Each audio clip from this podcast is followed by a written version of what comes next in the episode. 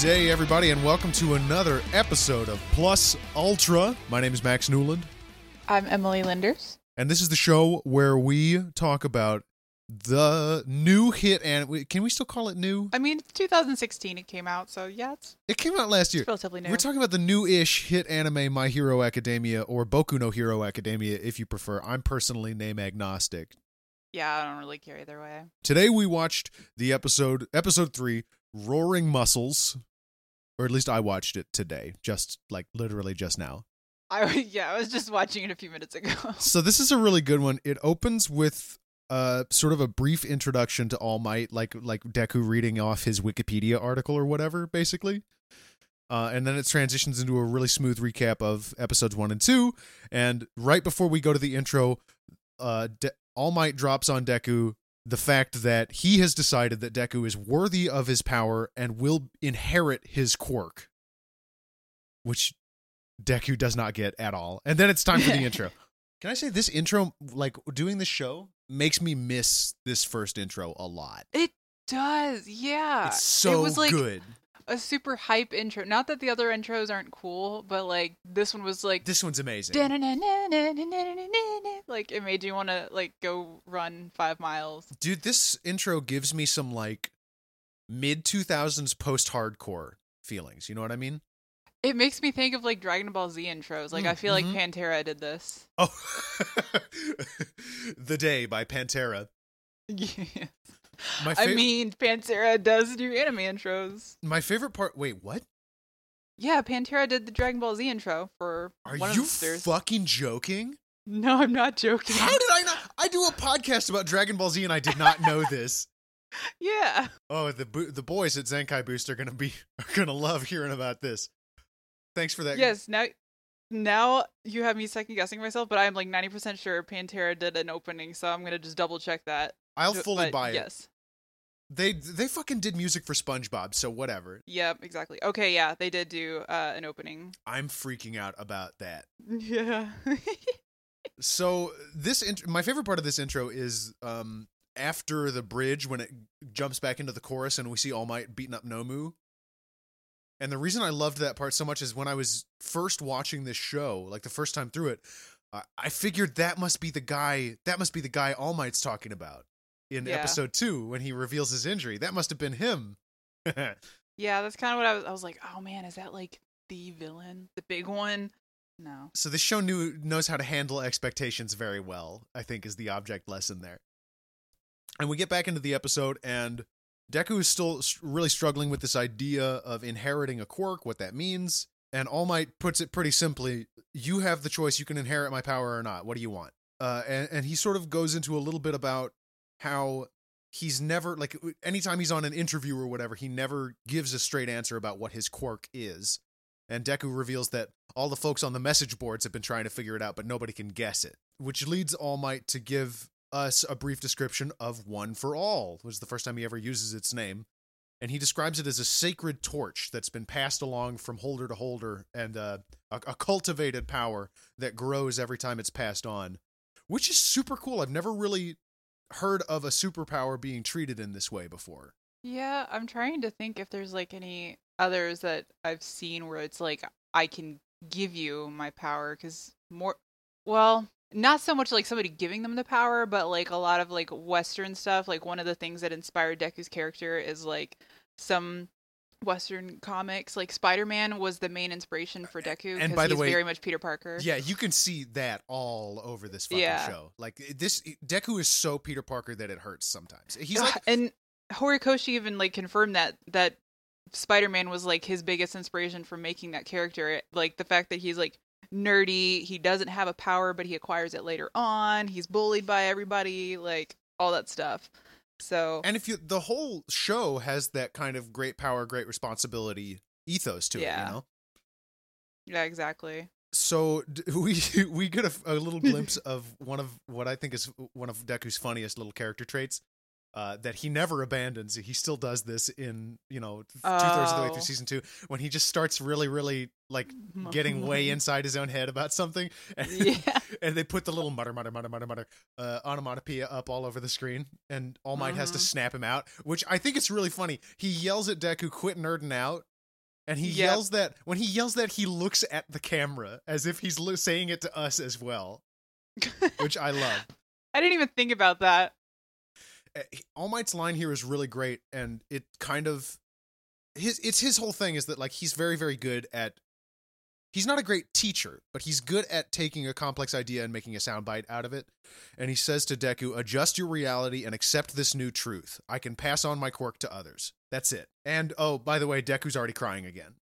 He cries all the fucking time. This show, op- Oh the episode God. opens with like tears falling out of his eyes and snot coming out of his nose. He's been crying for the entire runtime of the episode already.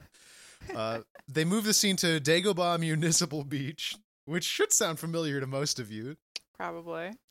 Uh, All Might is sort of explaining to Deku that this beach is super dirty. Like you can see, there's like literally piles and piles and piles of trash all over the place. And he's talking about how uh, any trash that people dump winds up here on this beach. So your task as as a hero, an aspiring hero, is to do some good work for the community and clean it up. And they turn that into his sort of workout plan for the next 10 months, which All Might has uh, condensed, consolidated into a material unit he calls the Aim to Pass American Dream Plan. I feel like we should point out that All Might is not an American man in this series. He is, in fact, a Japanese person. yeah. He's pretty much like Horikoshi if he was like a superhero. Because he's supposed to, like, All Might speaks in a lot of like English terms, just like random phrases and stuff. And he's got the color palette of like Superman. kind of like mean- someone we'll meet later on in the episode. Someone who speaks in random English phrases all the time. yes. Uh, this oh is my god. This is the first scene where um we sort of start to like Horikoshi's pulling the curtain back a little bit about what the world is like, you know? Um All Might Mhm. mentions that he was alive before quirks were a thing and how back in that day it was all about, you know, what good you could do for your community. Heroes were just people were just normal people who went above, you know, above and beyond to help others and how, you know, the the modern hero is, you know, it's it's become all about fame and money, but you got to remember the real stuff. And we also get another one of the main themes of the show here. Deku says, uh, when when All Might passes him the aim to pass American Dream plan, Deku's looking over it. It's like four pages. It's huge. And Deku says, I have to work way harder than anyone else to pass. So sure. And that idea about him having to work harder than everyone else to achieve the same goals is uh, a major, major, major theme, even still in the second season, uh, even now that he's, you know, managing his quirk a little bit better than he did at the very beginning. Yeah. So we move into a brief uh, montage of Deku cleaning trash and getting distracted in class, and you know his mom cooking like three separate meals for him so he can keep working out. Um, some of the funny things. Th- there's a lot of like funny background stuff with All Might in this part. Um, usually All Might is like mostly in his small form when he's helping Deku train. And Yeah. uh, it- with a few exceptions, like there's an, a scene where Deku's swimming laps out in the ocean, and All Might is fully fully yolked out, and a bunch of fangirls come over and try to talk to him, and he gets distracted. Um, at the end of this montage, there is a really really cool shot that is very iconic, I think, of Deku sort of giving All Might a piggyback ride, which calls back to the name of this place, Dagobah Municipal Beach. Emi, you did some research on names, so I know that there is some meaning there, right? Uh, probably.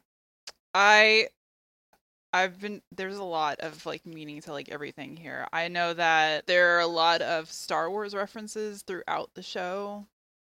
This one is a particularly So- important one because Dagobah is the planet where Luke trained with uh, Yoda, Yeah, and he has to carry him on his back. and he fucking carries his teacher on his back, just like this scene. yeah. That had to be intentional on Horikoshi's part. If not, it's like the most amazing coincidence ever. It probably was. I don't know if there was like anything beyond because I was trying to see like while he was training if there was like anything else about it that reminded me of Star Wars, but Not really. I've they're all they're always like just like small things, so that way you don't get too caught up in it. I suppose.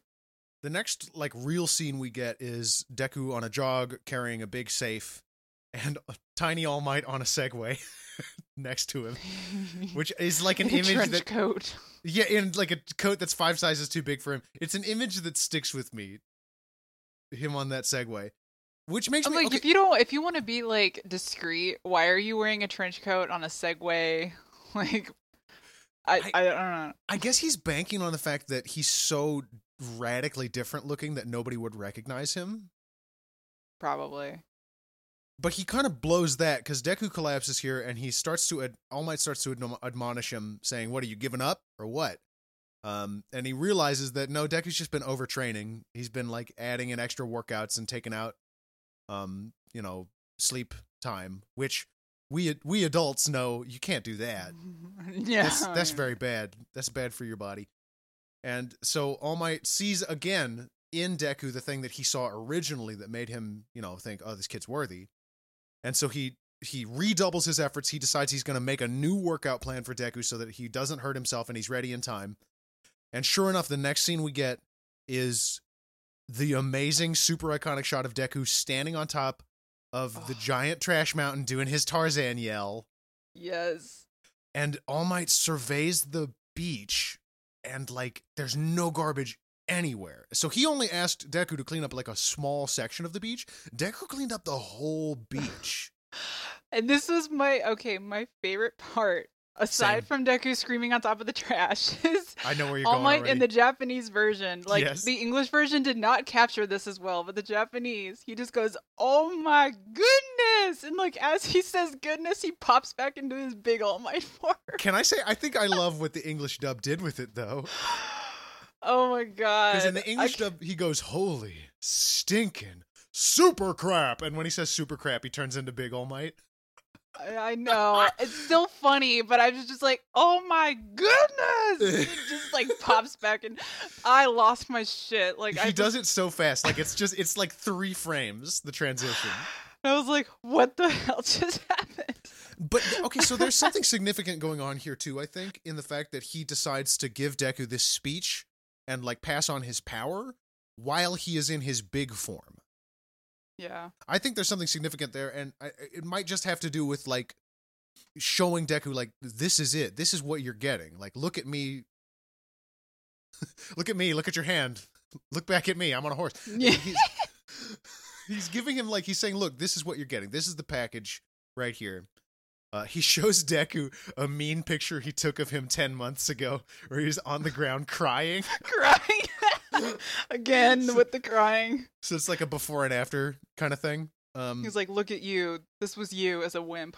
yeah. And now you're you're still a wimp, but you're just a wimp that can punch things harder." so at this point, All Might's theme starts playing as he sort of starts preparing Deku for what he's about, what's about to happen. And what he says to him is a very poignant line.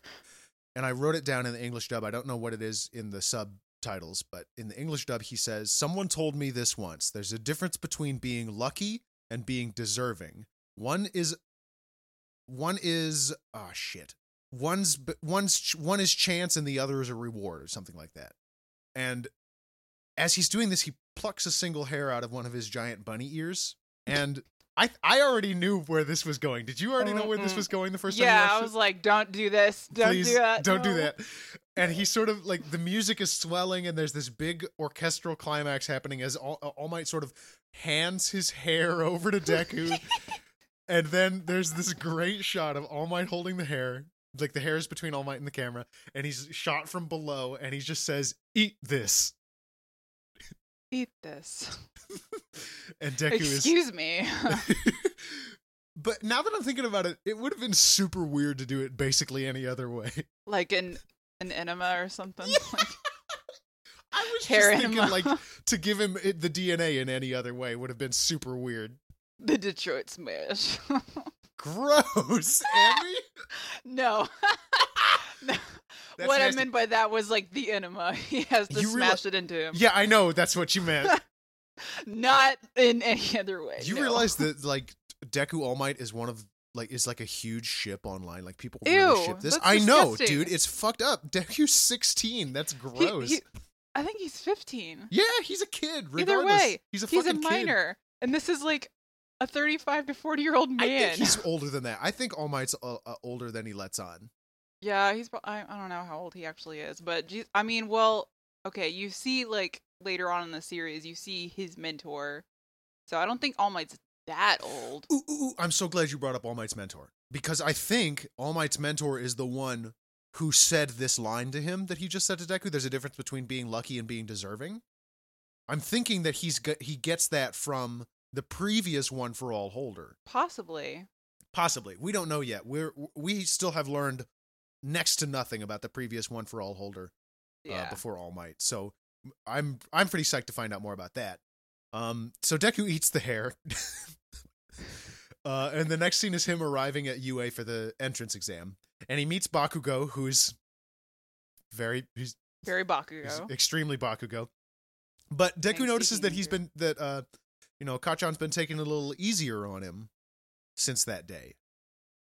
Yeah, it's true. He hasn't like said a word to him. gives us a peek into I love all these little peeks we get into Bakugo's character. Like in the most recent episode, um, this is a very very light spoiler, but I don't think it makes too much of a difference. The very the, the most recent episode deals with the final exam at UA, mm-hmm. and it shows you all of the UA uh, students, uh, like position in terms of their test scores. Bakugo Yeah. got number three. Yep. He did better than Deku. The only two people in the class who did better than him are the two people who are like so insanely good at school that that it's like weird that they're in the same class as the rest of these fools. Yeah, exactly. Oh, just speaking of Bakugo's character, did you know that he was originally supposed to be like just this super intelligent, quiet character that unknowingly said insults to people because he was just really blunt with them and wasn't actually trying to be mean, but the producers thought it was going to be really boring, so they were like, "No, just make him a douche on purpose."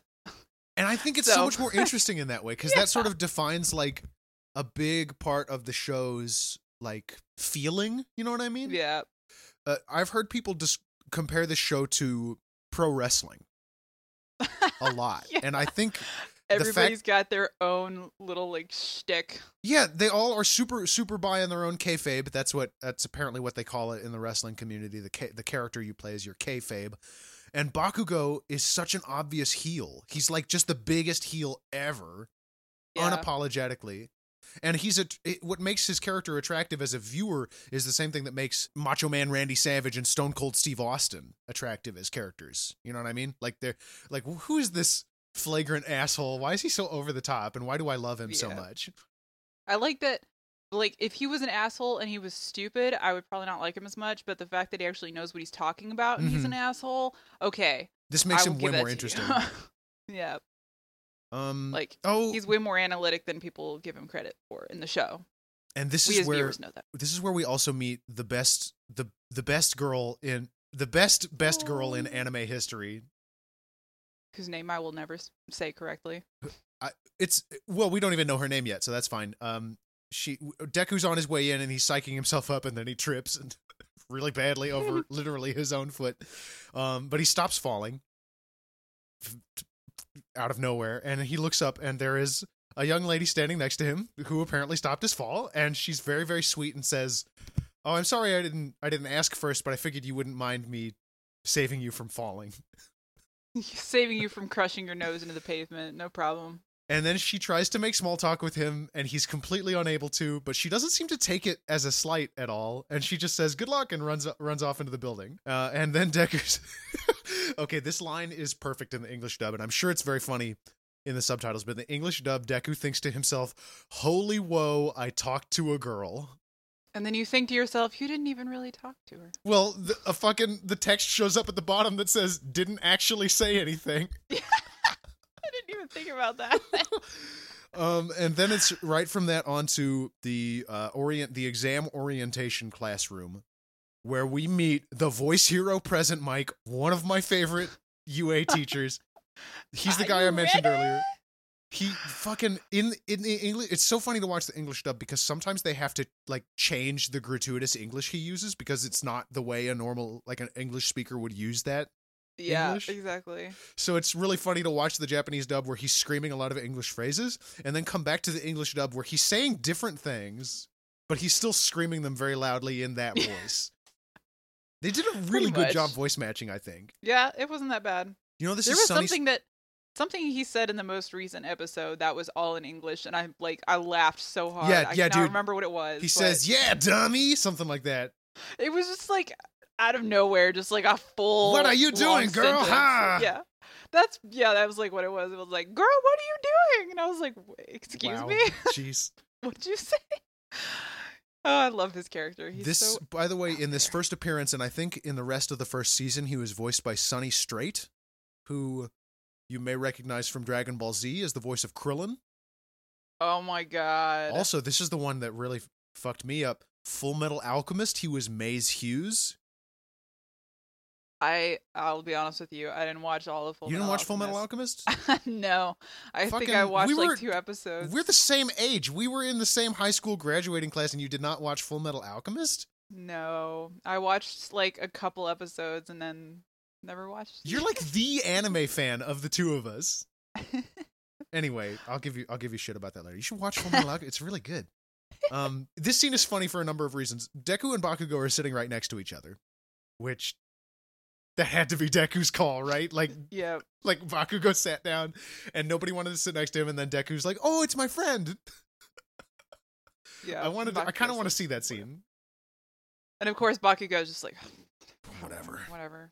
God. But but Bakugo does say something that's a little bit telling here. Present Mike is giving them the rundown. Um, the the exam is going to take place in a number of pre-constructed like city models, and everyone gets a number that puts them in a different city model. Um, and it's not sequential. yes, and I know where you're going with this. yes, and Bakugo says, "I see. So they they did this so that we won't be matched up with our friends in the test." Ostensibly referring to Deku as his friend. I know. I was like, you just called him your friend. We just got a peek behind the curtain there. I was like, say that again for the people in the back. Yeah, hey, one more time. One more time, Kacchan. You want to give me that? Um, but at, immediately after that, he he Deku's like looking at their two at their registration cards because apparently they registered one right after the other. Um, Deku's looking at their registration cards, and Bakugo growls, "Get your eyes off my card, Deku!" you steam broccoli bitch. Does like I was broccoli, just thinking about it? how he looks like steamed broccoli. We also meet another one of their future classmates in this scene. oh my god. One of my favorite kids in this whole Precious damn show. law-abiding citizen. Uh, as Present Mike is running through the rules of the exam, uh, they're going to release three different types of robot villain. Um, they're worth one, two, and three points respectively. You got to kill as many as you can, get a high score. Um, a, a a very upright citizen stands up and says, "Excuse me, sir." Basically, uh, the the test papers say there's four types. So is this a mistake? And if it's a mistake, then you should be ashamed of yourself because we're the best Shame students on in the country. It's great. Oh my god, he has he has like no chill about that at all. He's just Two- like shame on this institution. Shame He on says- you, shame on your family, shame says- on your cow, With all due respect, if this is a mistake, it is shameful. and fuck you. Damn. God, Tenya. Um, He to just his dadded everybody in that entire room. uh, to his credit. Oh shit! I I forgot about this. He then calls Deku out in front of everybody while he has the floor. he says, "You with the unkempt hair, you are muttering." He's like, you will not shut the fuck up through this entire presentation. Steamed broccoli boy. I'm gonna need you to shut your mouth. And he's like, I'm sorry. Funny detail here is that when the camera cuts back to Deku after he says that, all the students behind him are laughing. Oh. Uh, Present Mike takes this completely in stride as though he expected this to happen, and he reveals that the fourth villain type is actually more of a trap and it's not worth any points. Um, it's not that it is impossible to defeat it, but there's not really a reason to defeat it. So just run away. And then there's some crosstalk, and one of the kids says, This whole thing's kind of like a video game, huh?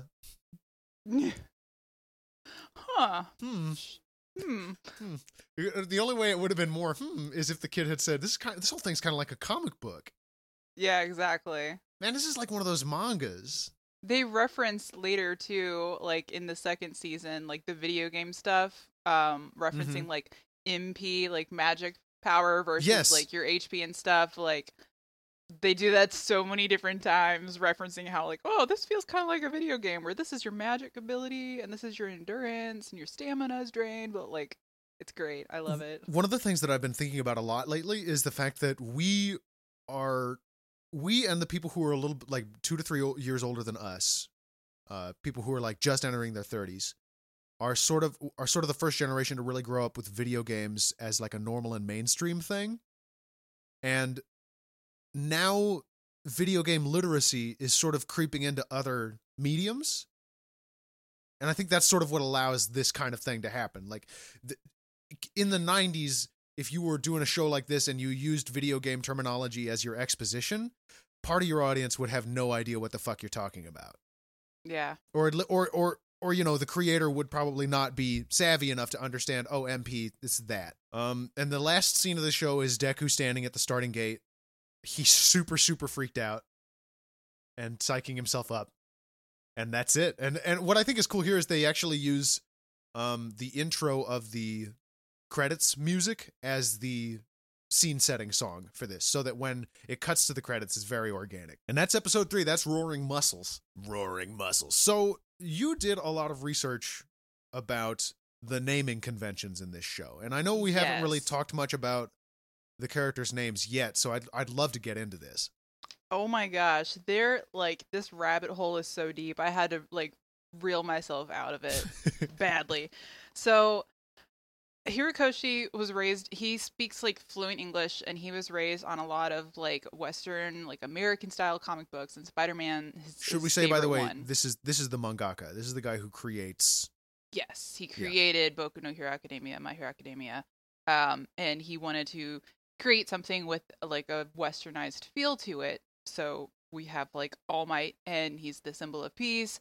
Every single one of his moves is named after a United States like state, like a big state. And can I tell you, it's one of my favorite things one of his favorite moves like one of his big moves we've not seen it yet but it is like a move in his like just stash it's called the united states of smash Shut and i fuck- laughed so hard reading i am gonna see but the thing is knowing this show states of smash knowing the show when he pull when he pops the cap on that bad boy and and we see the United States of Smash, it's gonna be such an emotionally impactful moment that I'm not gonna be able to laugh about it. I I know. I feel like there's gonna be like stars and stripes and eagles flying out Dude. everywhere. Just like I I I, read that and I was like, oh my god, I need to draw a comic strip of something about the United States of Smash.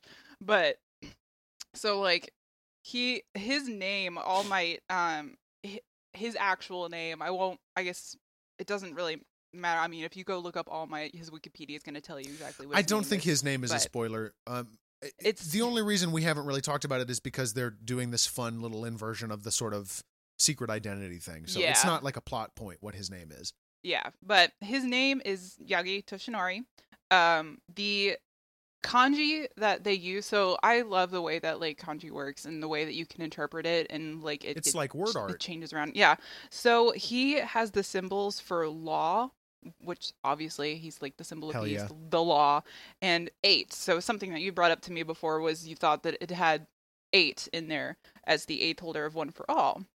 And conveniently enough, uh, Midoriya has the symbol for nine in his name, so he's the ninth holder. But also, a couple interesting things about Midoriya's name. So, Izuku Midoriya, Midori means green in Japanese, And, you may be he- familiar with a liqueur called Midori. Yes, and so his last name stands for Green Valley. Green. nice. Using the kanji for green, they didn't used to have one for it. Like prior to World War II, they Wait, used what? the same. Yeah, prior to World War II, they were using the same kanji to describe like green and blue because they didn't really have like an identifier for What the green. They were both just kind of in the same color family. So when green had its own kanji developed, it also conveyed this representation of like freshness or newness. And what's interesting about that is that like the green kanji came from blue. All Might's outfit is primarily blue. Whoa, Izuku's is dude. primarily green, and he is going to be the new, fresh, like awakening of this power So I was like, "What Dude, the fuck?" My brain is Like, getting too wrinkled to handle this right now. Holy shit. so That's like, I'm- amazing. That is amazing. I don't know if like he went that deep with developing this, but I hope he did. Oh, and then on strikes top me as the that, kind of guy who would. So also within his name are the symbols for long ago um and something that kind of it, it's conveyed as like fr- coming from a specific place like in time or somewhere so like hinting at the one for all power Mm, coming mm, from a mm. very specific place a long time ago now That's he's the ninth holder um some of the other characters that we meet in the show Ooh, did uh, we? By the way, did we talk about what the deal is with Izuku and Deku and how that works? Because I think we should, this would be a good place to mention that. oh no what So, so the the kanji that make up Izuku's first name, or or what we, I I guess, I guess it's like first name last name. Can, his individual name, not his family name.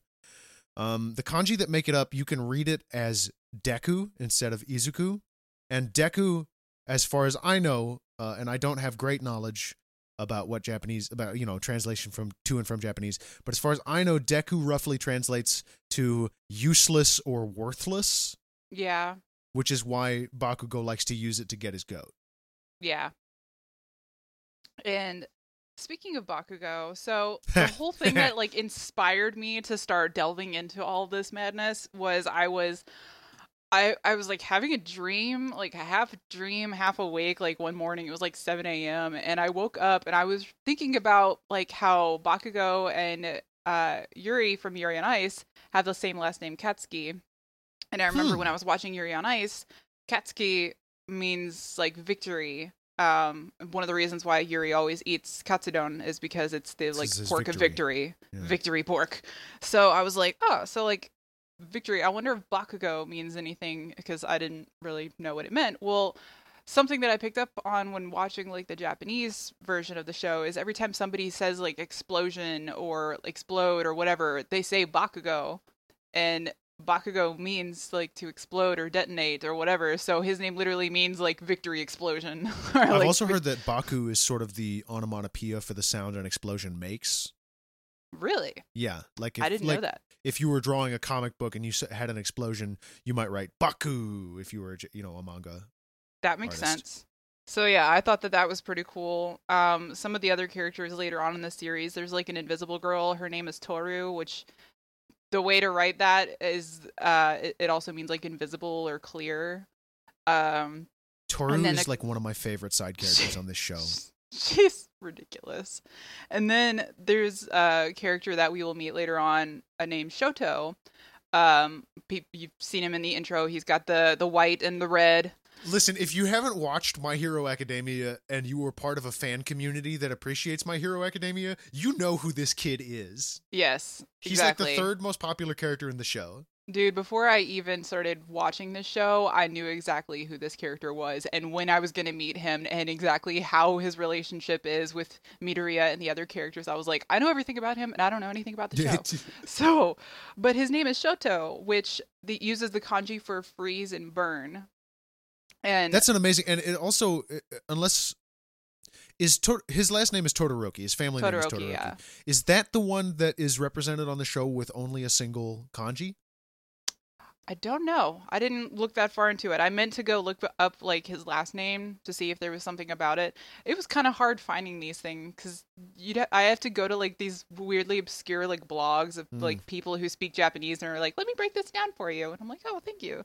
That's exactly what I was looking for." So I haven't looked too more too much into his last name, but I just thought it was funny that freeze and burn are within his first name because later on when they're coming up with temporary code names or whatever, he's just like, eh, I'm gonna use my name. And they're like, oh, you're gonna use your name, but it kind of works. Yeah, it does kind of work. I didn't even know that. I thought he was just being like obstinate or whatever. Yeah, which he he might have. I mean, he been, is. He's kind of an obstinate little kid. It still works, but yeah, some of the other things just um when I was reading up on just uh Kohei himself, Horikoshi. So, I mentioned that he was really big into like Spider-Man and stuff, and he liked to take inspiration from a lot of the Silver Age of comics, Mm. which was from like 1956 to 1970. This was around the time where after World War II, superhero comics really began to decline in their popularity because a lot of like horror and romance and like crime novels and stuff were popping up. Mm. But everybody started to think that was leading to more juvenile delinquency. So they set in place this thing called the Comics Code Authority to regulate content on comics. What? And that spurred a lot of new superhero type Now this is comics Western coming hero out. comics, right? Yes. Okay. And so that included like Justice League, the Fantastic Four issue number one, Spider Man, and amongst the contributors was Stan Lee. Um, and later on would come an artist named Todd McFarlane, oh who was shit. born in 1961, and he was very popular for his 90s attribution of the anti-hero Spawn, who very closely resembles somebody you will see later on in season two. Oh, man. Uh, who has a similar, you know, Oh, one-word name with an man. S. yes, and so like the the 90s anti-hero like had the crazy hair, wild posture, kind of tattered rags, lots of like shit. blades and pouches. yeah, no, you're drawing the connection now, aren't you? You know what I'm talking oh my about. God, that's I'm crazy. not- so yeah, is this how you were feeling when you were reading about this? Oh my goodness, yes, it was. I was sitting over at the coffee shop, just like, I hope nobody's looking at me because my face is just like, And then you have to explain I'm reading about anime. Yeah, no. I was like, don't look over here right now because I was just frantically writing notes in my sketchbook, like, this is amazing. So, but like this, everything that has inspired the characters in this show, like everything has a meaning to it, and it is so fantastic. Like the the character that was inspired by Todd McFarlane's work, like later on. Oh my gosh! Like Yeah, that is he's that is amazing. dead up. I mean, it's incredible, and what- it what blows my mind so much about My Hero Academia is that Horikoshi keeps is is sort of borrowing these tropes, right? He borrows the Spawn trope, he borrows the Superman trope, he borrows the Spider-Man trope, and he improves them. yes, Like every single time. Like we were talking about All Might. I mentioned this to you on Facebook. Um All Might is way more interesting than this character trope is ever made. Yeah, They- exactly. He's so much more relatable and so much more interesting as a character than Superman ever has been, in my opinion. I mean, Superman's got a pretty interesting conflict about, you know, I'm an alien, but I live on Earth. This isn't really my home. You know, I'm I, I can't I can't interact with this world because I'm too fucking strong and it sucks. But All Might's and that's interesting, and I guess some people can find that relatable, like if you're if you feel alienated or whatever. But All Might is such a fucking fascinating inversion of that, where he's everyone thinks he's powerful and everyone looks up to him and everyone, you know, he's the symbol of peace, but he's actually a a, a weak, frail, dying old man who is sometimes so cynical he forgets what he stands for. yeah, which so is okay. why Midoriya had to pull him out of it during the sludge monster fight. dude. Okay, it's just I'm sorry, I didn't mean to interrupt you while you were on. No, no, no, no. I like.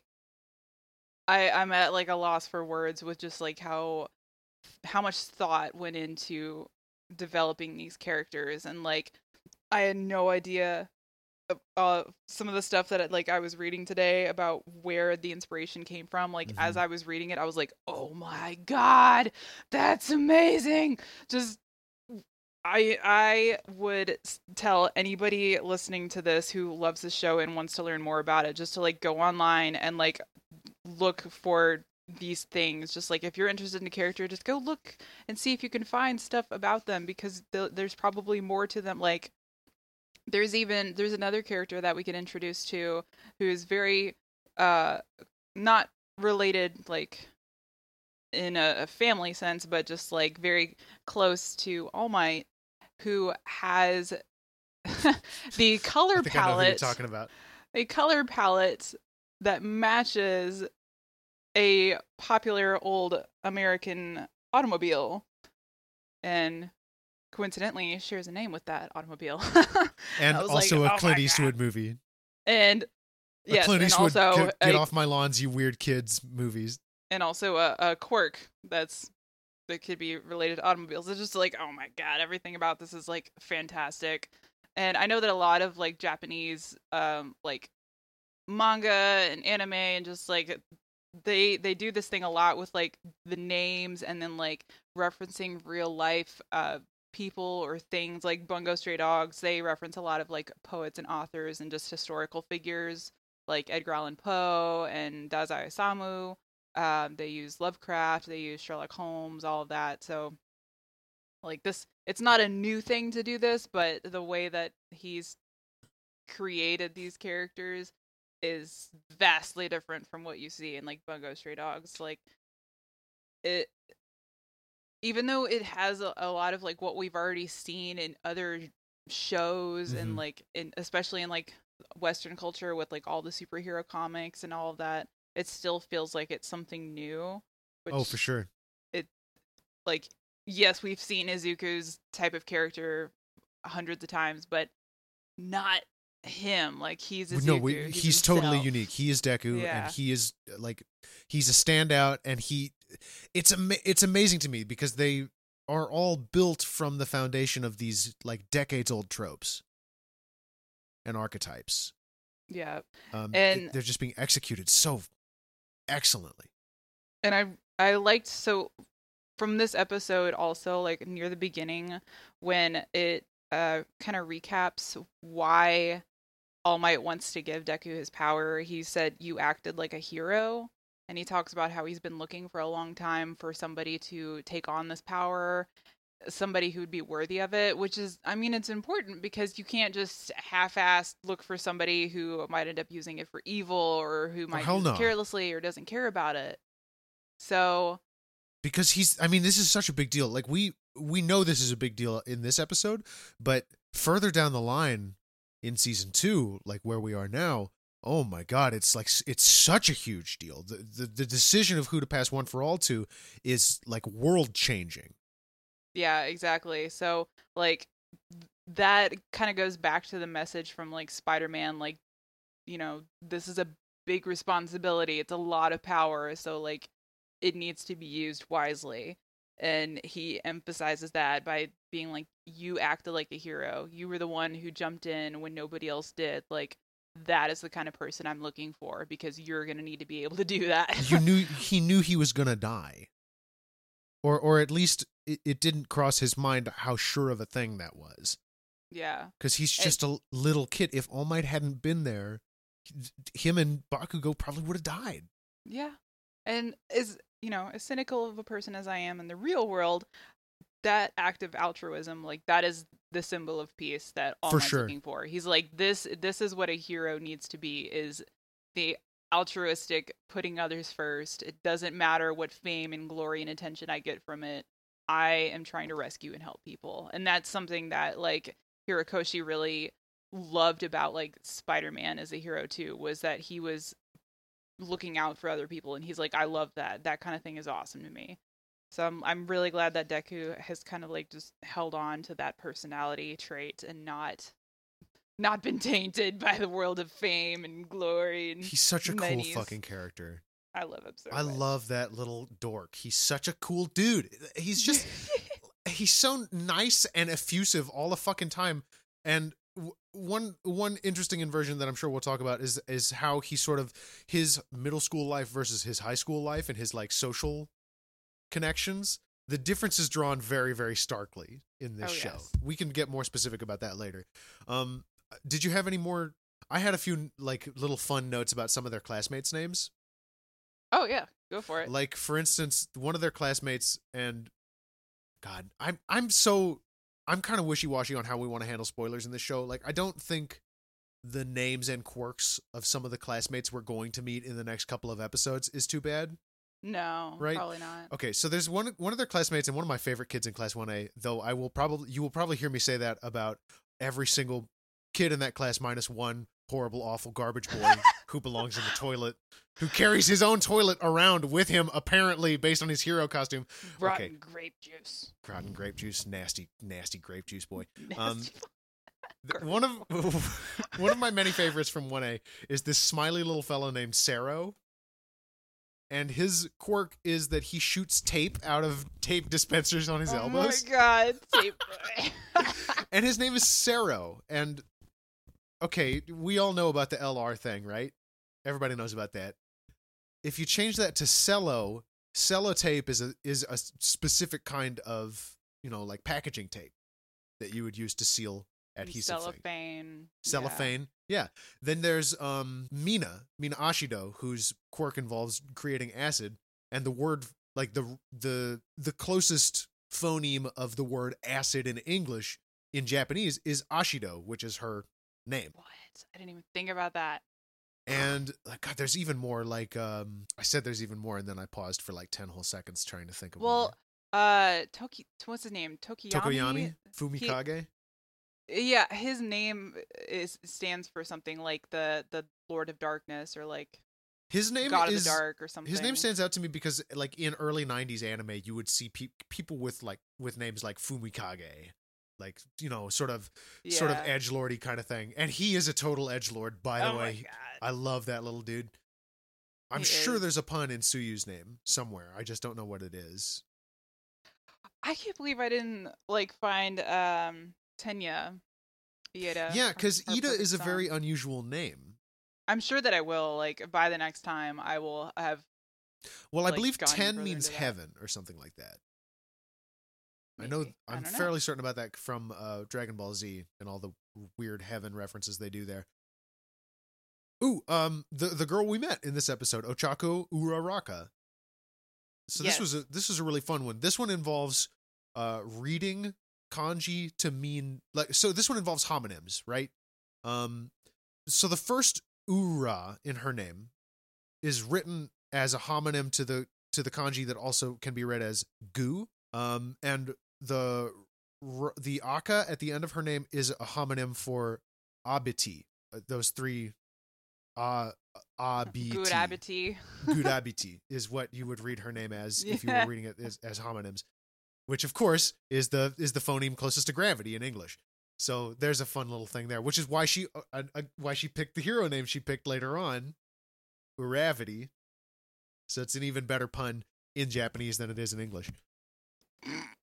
Okay this this must just i i was looking up the name uh iida but as as a surname it comes up as a surname instead of like uh, instead of like his first name well no it is it, It, would a be his surname. yeah surname it is is his family surname name. it's it means good rice patty Shh, oh my god, that's so mundane. he is a good rice patty He is a good little rice patty. Oh my god My good there's little. gotta be more patty. to it. There's gotta be more there too. They're like, I don't. I feel like there's more than just a good rice patty, but maybe there's not. I don't know. I'd have to find maybe out his his brother probably has there's th- there's probably some stuff going on with his family too because there's other little gags because one of the things they mention is quirks get passed down families uh tsuyu is her quirk is frog she just she just is a frog person and her whole Was her family dad has a that frog quirk and her mom yeah was a all- person. Dude, there's it's super super cute. There is a uh, mini episode that they put online only uh, before the release of the second season, where they tell you a little bit about her family life. Oh my god, it's so cute. You need to watch it. She takes care of her brothers and sisters because her mom and dad work a lot. Oh, and they're all frogs, and the dad looks like he has a full on frog face and body. He's just a big frog man. Oh my gosh. Well, later on, when we're finally introduced during these episodes to some of the big villains, I'll talk about their names more in Mm. depth. I would love to know more about their names because I remember at one point we are told someone believes that one of them is using a, a pseudonym, I think. I might be remembering that wrong. Uh, yeah, they they do because they couldn't find him like his name anywhere as an actual person. So, um, Anohito Uh, just means that person. Just said that person in Japanese. Oh, okay. I was like, wait, who's uh, what's Who's what's that? Anohito? God, Yeah. if, if no somewhere there will be a quirk where the guy who's like his quirk is no one remembers his name or face, and his his hero name is Anohito. That person. Probably that'll be yeah. They'll be like he. Everybody forgets him after they see him. meeting class 1B and the other kids at UA was legendary for me. I don't know. There's there's no way for me to describe how much fun it was.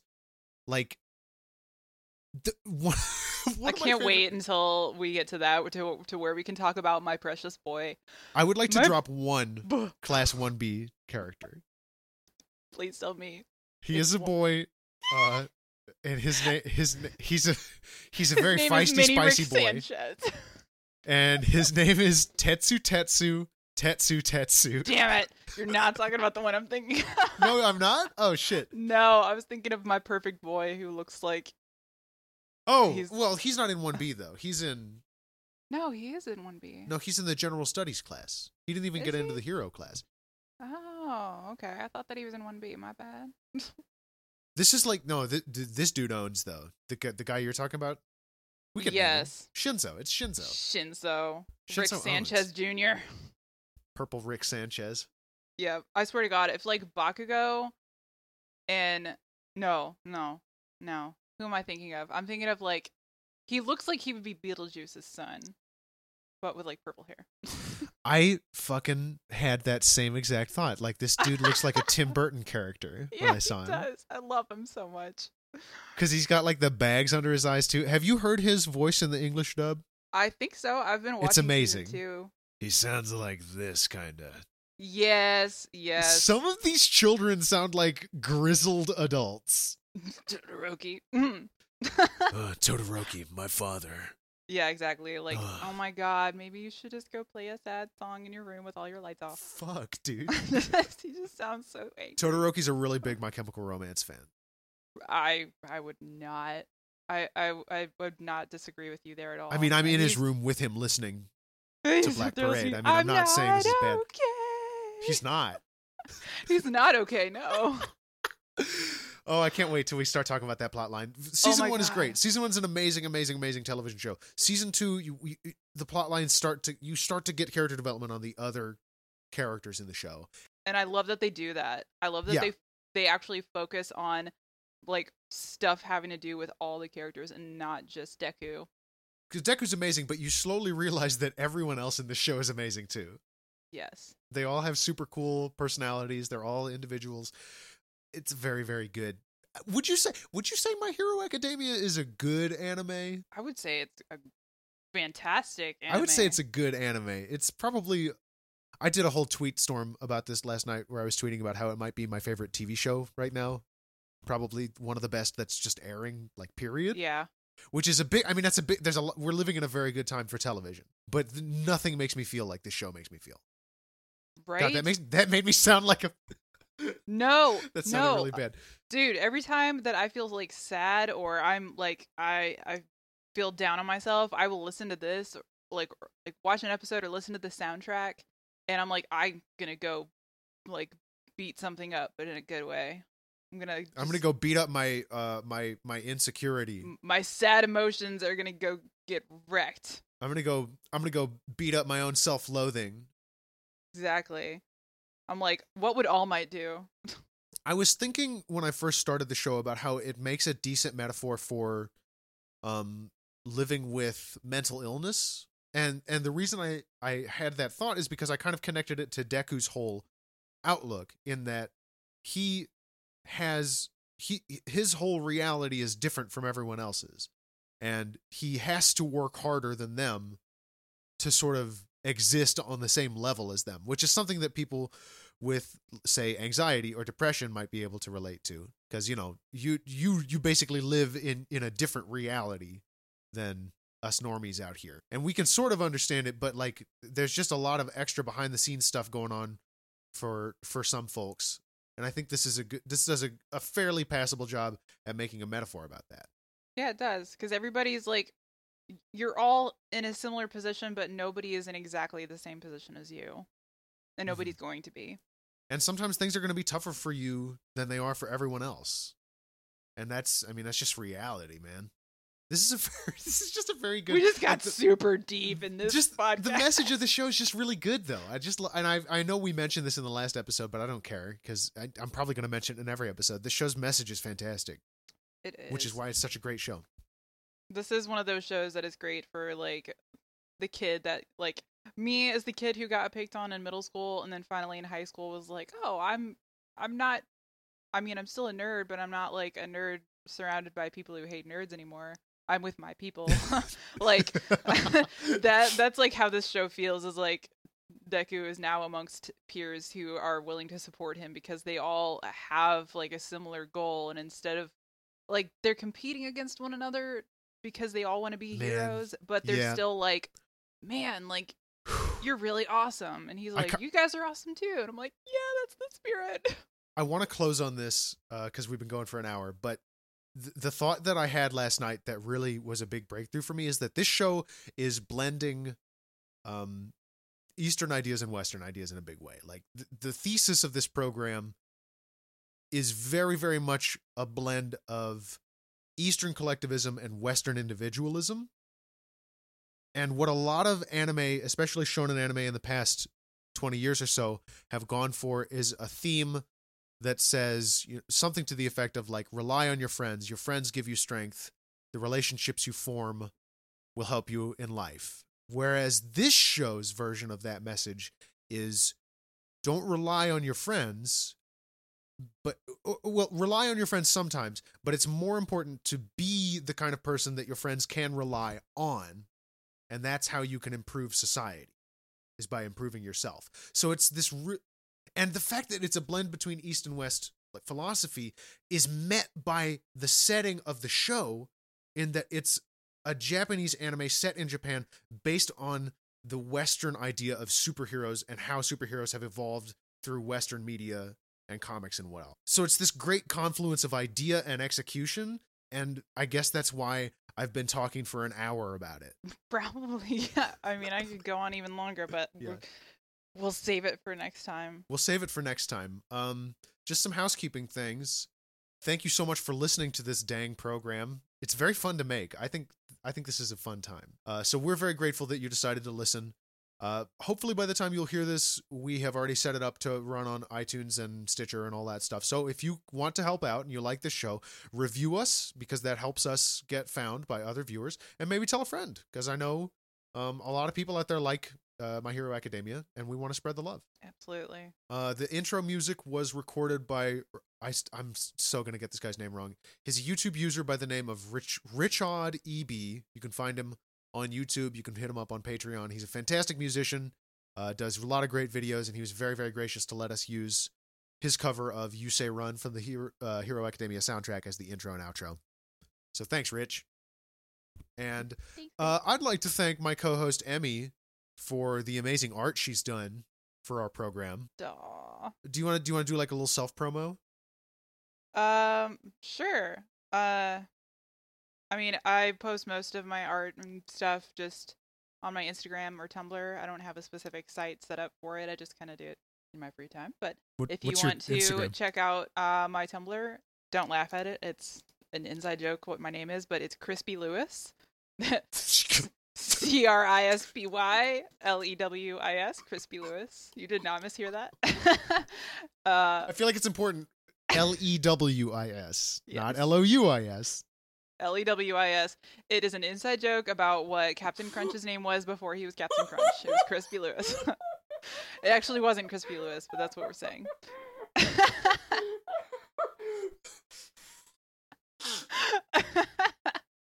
and um, on Instagram, I am domestic house bat. So most of my stuff goes on both of those places. I am more active on Tumblr with reblogging uh, My Hero Academia stuff, along with like Yuri on Ice, Mystic Messenger, other fandoms to which I am trash part of it. But I do a lot of fan art and post it up on there. So if you want to give me a follow, I'm usually putting things up, sketches, stuff, and then I will likely have prints available soon of those sketches and things. I do two other podcasts. Uh, one is called Zenkai Boost, and it's a Dragon Ball Z Kai recap show. And one is called Insanely Haunted, and it's a Ghost Adventures recap show. And if you haven't heard of Ghost. Adventures, holy shit! I mean, Ghost I, Bros. I pity you, and I'm also very excited for you that you get to like experience it for the first time. So, so get out there and try some Ghost Adventures, and then watch Insanely Haunted. Uh, and if you want to hear me making a lot more like fart and boner jokes, you, you should listen to Zenkai Boost because Zenkai Boost, uh, Dragon Ball Z Kai is nowhere near as intellectually stimulating as My Hero Academia, and we get to make a lot of very very dumb jokes about it. Right on. You know, that's that's it. We're done. Anyway, bye. We're gonna do our our outro. I know. I'm sorry. uh, my na- my name's Max Newland. I'm Emilee Linders. Till next time, go beyond. Plus Plus Ultra. Ultra.